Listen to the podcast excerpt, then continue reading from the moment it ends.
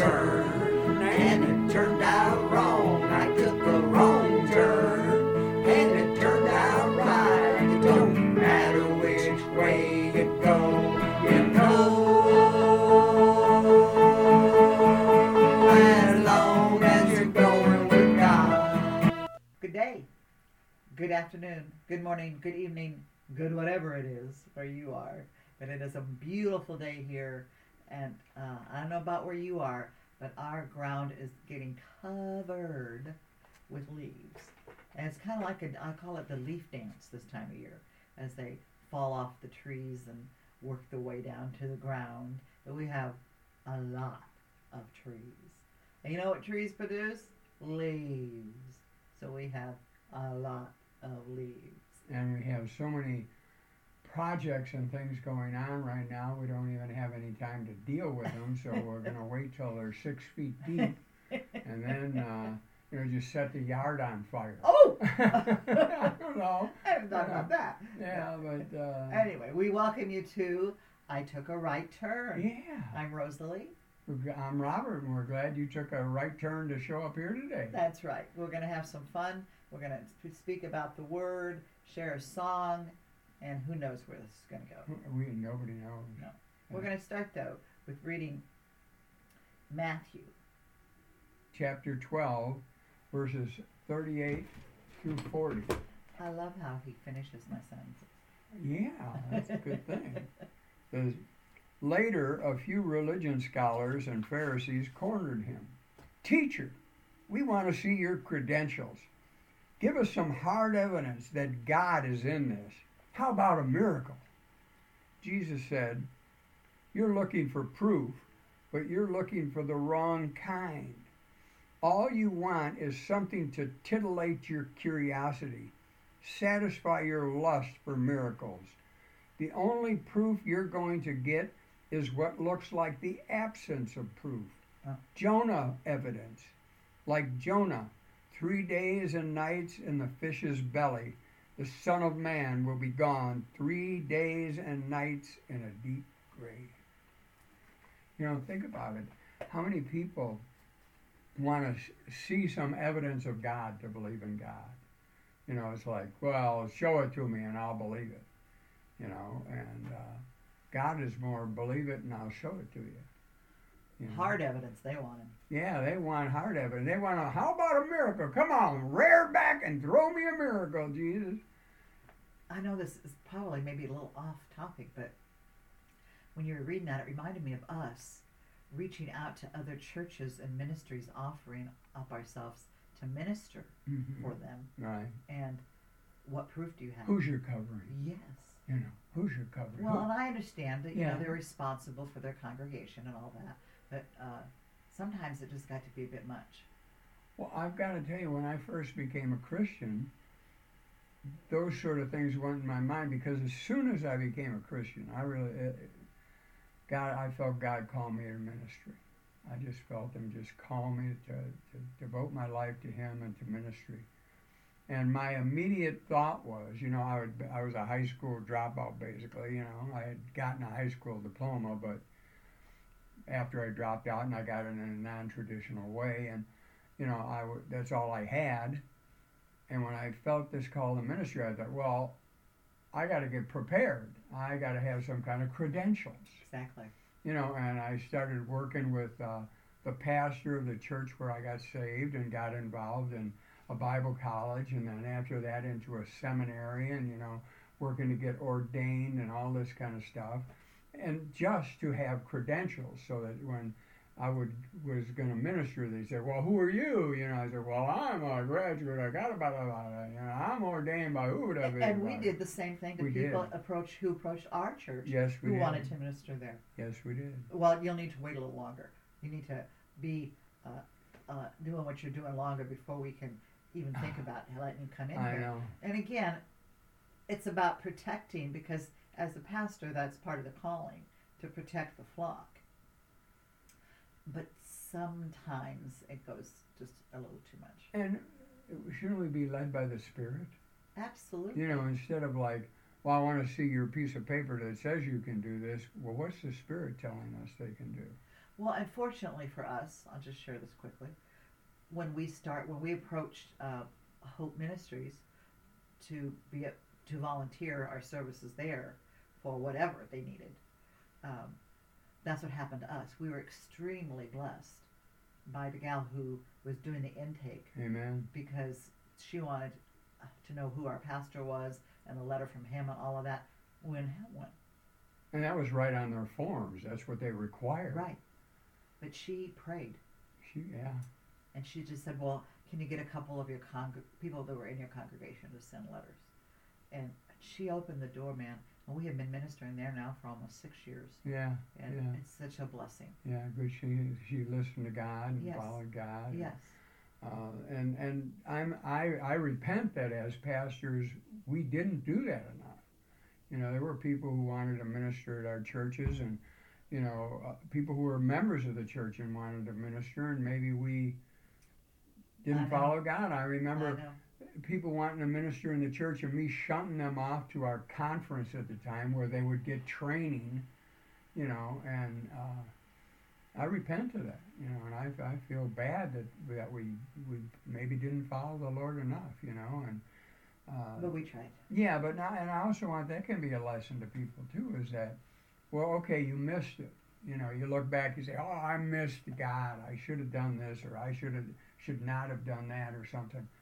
Well, okay, what about the next time? Can you follow God the next time? Yes. I mean, just because we stumble one time, just because we miss it one time, doesn't mean we can't say, okay, God, I'm sorry. Help me follow you closer Amen. you know, and realize that what Jesus is saying here is that, for one thing, remember back at that time, he was doing miracles all over the place. Right.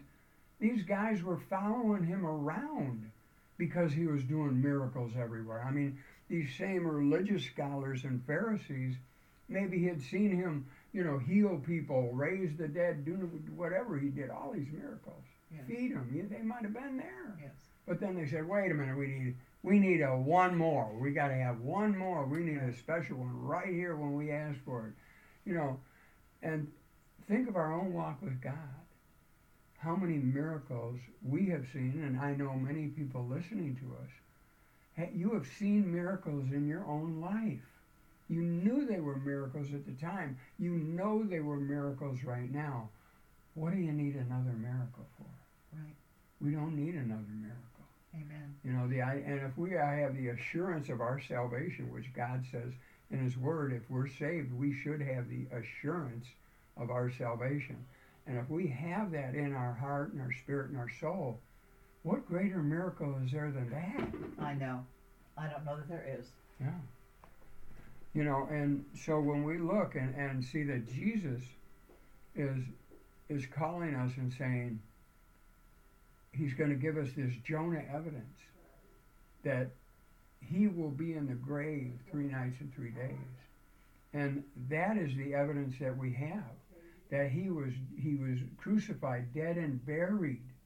You know, it says that in, in the Apostles' Creed, the Nicene Creed. Jesus was crucified, dead and buried.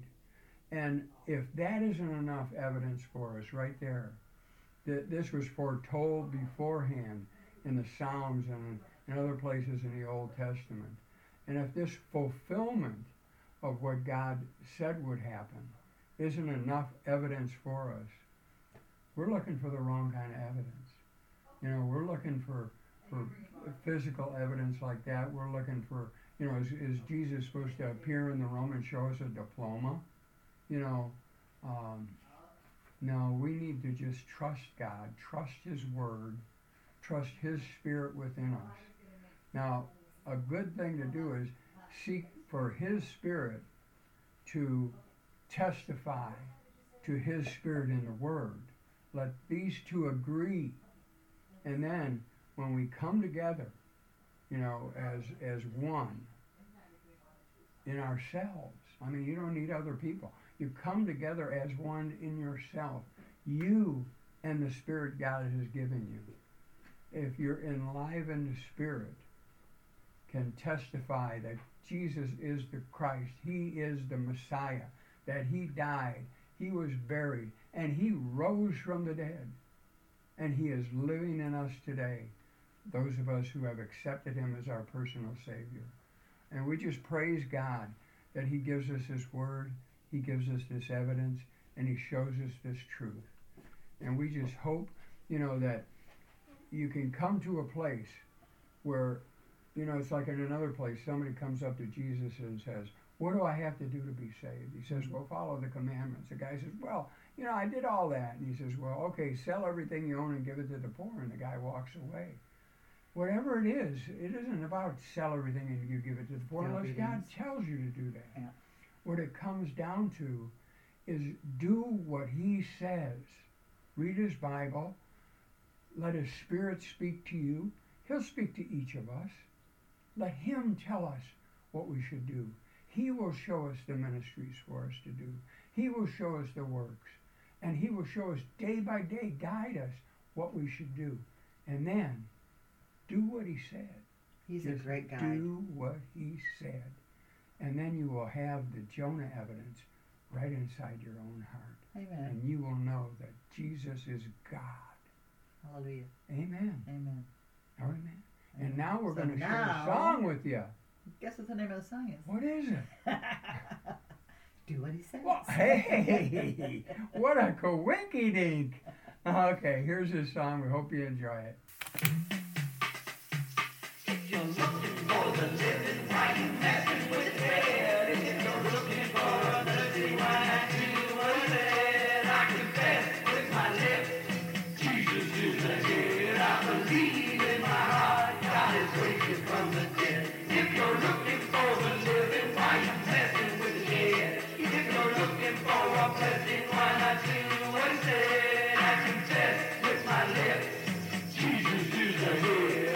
Okay, now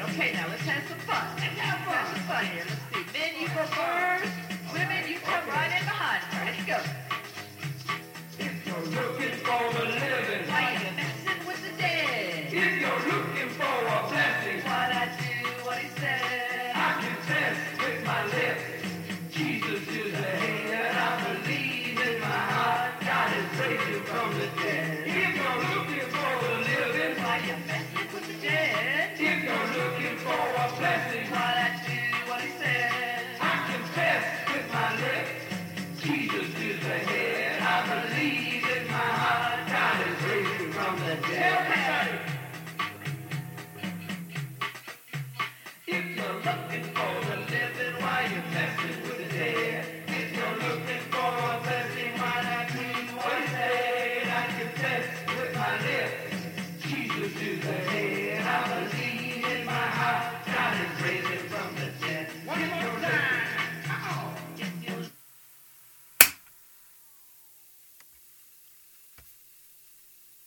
hope you like that song, and we pray that you learn to live it. We, we, we try to every day ourselves, and we pray that it will bless you, and you'll think about that when you're maybe not doing what he said to do. You know, and if we think about it, if we do what he said to do, we'll get done what he wants us to get done. That's correct. You know, I mean, that's like an almost an oxymoron. But think about it, how many times we go through our Christian walk asking, well, what does God want me to do? What does God want me to do? He's going to show us. We just have to learn how to listen Correct. and, and, you know, see those opportunities when they come up and then accept them and step into them. You know, it's mainly, it's just, he's not, it's not that he's not speaking, it's that we're not listening. Amen. Yeah, it's the listening tool. Amen. It's not hearing. There's a big difference between hearing and listening. We need to learn how to listen and then act upon what he says. Amen. Now we're going to read a chapter from America's Trojan War. Yes. And, uh, it's getting so good, Uh, isn't yeah, it? It's getting exciting. I mean, some people are really enjoying it. It's a, you know, an action-packed thing. It's it's the first book in a five-book series, and you can get it at Amazon.com. Just in the search engine, put in America's Trojan War, Dr. Robert Owens, and it'll pull it up. And if you click on my name, it'll take you to my books page, and all the other books are there. One click, you can get them all. Hope you enjoy it. Here it is. Chapter 22 The Charge of the Fire Brigade. They worked their way around from Dogwood Street through the Hebrew Cemetery, which was pocked with craters from the many shells the terrorists could not resist wasting and desecration. Once again, using backyards and all the cover they could find, they moved up Congress Place southeast to 15th. They followed Shippen Lane southeast to Bruce Bruce Place southeast till they made their way into the grounds of the Hayden Johnson Recreation Center. There, under the cover of the canopy of the old growth trees, they formed up their commandeered vehicles. Along the way, they surprised and eliminated two patrols. They came upon some abandoned police cars and several dead terrorists, adding several more AR 15s, M16s, shotguns, pistols, some ammo, and dozens of hand grenades to their arsenal. They also picked up almost a hundred more volunteers who either came out of their homes or out of hiding and wanted to join in this valiant attempt to strike back at those who were profaning their sacred homeland with their polluted mission of hate. Knowing they had been lucky to have avoided drawing down any fire from the enemy's big guns once they were in position, they knew they wouldn't and couldn't wait long. Lisa, Billingham, and Sergeant Bushings, the three who had stepped up and whose leadership had gotten them this far, decided they ought to light up a lot of the vehicles they were going to send in as fiery battering rams and then come right behind them with the other vehicles just as they had planned. Let the battering rams hit and explode before moving to full attack. And while the vehicle line is waiting for the explosions, throw the Molotov cocktails, Lisa said, sending her instructions up and down the line. Everyone, light your Molotov cocktails, light the cars, and let's roll, Lisa yelled. Those who couldn't hear her could tell by what those who could were doing that it was time, it was go time. Moments later, 40 cars took off, careening towards the line of defenders at the edge of the hospital property. Close behind came a line of Humvees, police cars, SUVs, pickup trucks, and cars, with people shooting out of the front windows, which had been removed, and with others leaning out of side windows firing as well. Bringing up the rear was the force, now numbering close to 400, each with a Molotov cocktail ready to hurl. Since all they had to cross was a single street, there wasn't time for the Bradleys to have much effect on the onslaught of metal heading towards them at breakneck speed. The battering ram cars smashed into the enemy line with devastating effect. They plowed through the infantry and smashed against the Bradleys with a jarring impact. Then they burst into flames, soon followed by an explosion. While the explosion was not generally enough to split open a Bradley, its impact and the concussion knocked the driver and the gun operators out of business long enough for the rest of the assault plan to unfold. Holding back until the battering rams exploded, the leading vehicles of the attackers took quite a bit of fire from the defenders. Then the attacking patriots got up close behind their compatriots in the vehicles, and they hurled the Molotov cocktails in the midst of the mass defending infantry. Soon the screams of burning men mixed with the smell of burning diesel and flesh created a nightmarish scene fit for the lowest circle of Dante's Inferno. Then the patriots drove their vehicles into the burning and confused defenders, running them down and quickly jumping out, grabbing up fallen rifles and smash, smashing their way into Bradleys. Soon there were numerous Bradleys taken over by Americans, swiveling their turrets and firing into the streams of enemy infantry that were already coming up to plug the gap. Lisa stood side by side with Sergeant Bushing, each firing magazine after magazine into the onrushing warriors, who kept running into the muzzles of their guns from what seemed a never-ending supply. They didn't know it, but General Malouf had commanded the leader of the Strike Force 3, Abdul Baroun, to do anything he could to break the assault. Consequently, since he saw no other assault, he was emptying per- his perimeter and sending everyone against Lisa and her team. Two things happened simultaneously. Just as Lisa and the team were beginning to break through towards the buildings, one, the 50 caliber machine guns of the Abrams opposite of Lisa's positions opened up, and two, Seeing the enemy abandon their positions along the perimeter, other patriots, singly and in small groups, started rushing the hospital. Soon there were pitched battles going on all along the perimeter, with many Americans breaking through. In the confusion of close quarters fighting, the bullets from the ISIS Abrams 50s were hitting as many of their own men as they were hitting Americans. Even with the losses being heavy on both sides, the fire from the 50s stopped the forward momentum of the Americans. They sought whatever cover they could find and began trying their best just to hold on. The 25 millimeter rounds from the Bradleys were bouncing off the Abrams. We're going to have to withdraw. There's no other way we can rush into those 50s, said Brian Billingham, lying between Billingham and Lisa, while still firing under the Bradley that was giving them protection. Sergeant Bushings added, The fireman's right. We have to fall back. Looking at the battle scene, she could see that the Americans were now pinned down and that the more reinforcements were arriving constantly as terrorists from all around the perimeter rushed to give their compatriots assistance. We'll get wiped out if we try to run back to the cover, said Lisa as she looked back and tried to imagine what it would be like running with their backs to the enemy across that open street. I know, but I don't see any alternative. If we stay here, all of us are going to die. If we withdraw, some might make it, said Bellingham, knowing that most would not. All right, I guess it's our only choice, Lisa was just about to start yelling. Withdraw! When huge explosions racked the building in multiple places at once. The 50s fell silent.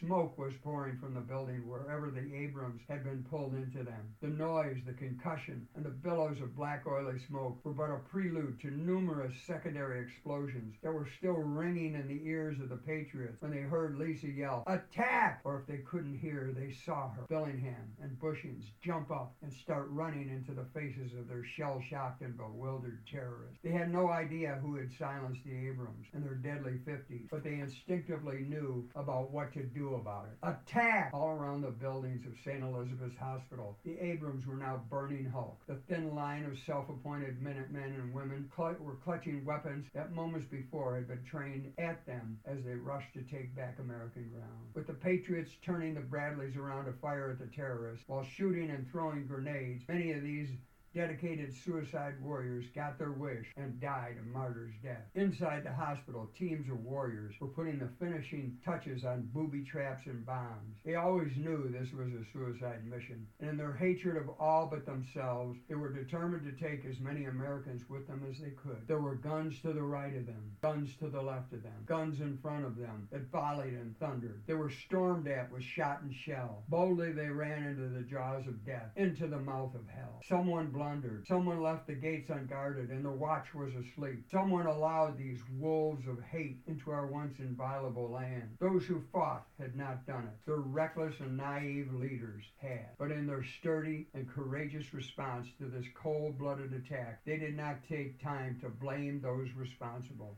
They did not reason why. They just accepted the burden of the common man and the wars brought upon them, and they realized theirs was but to do or die.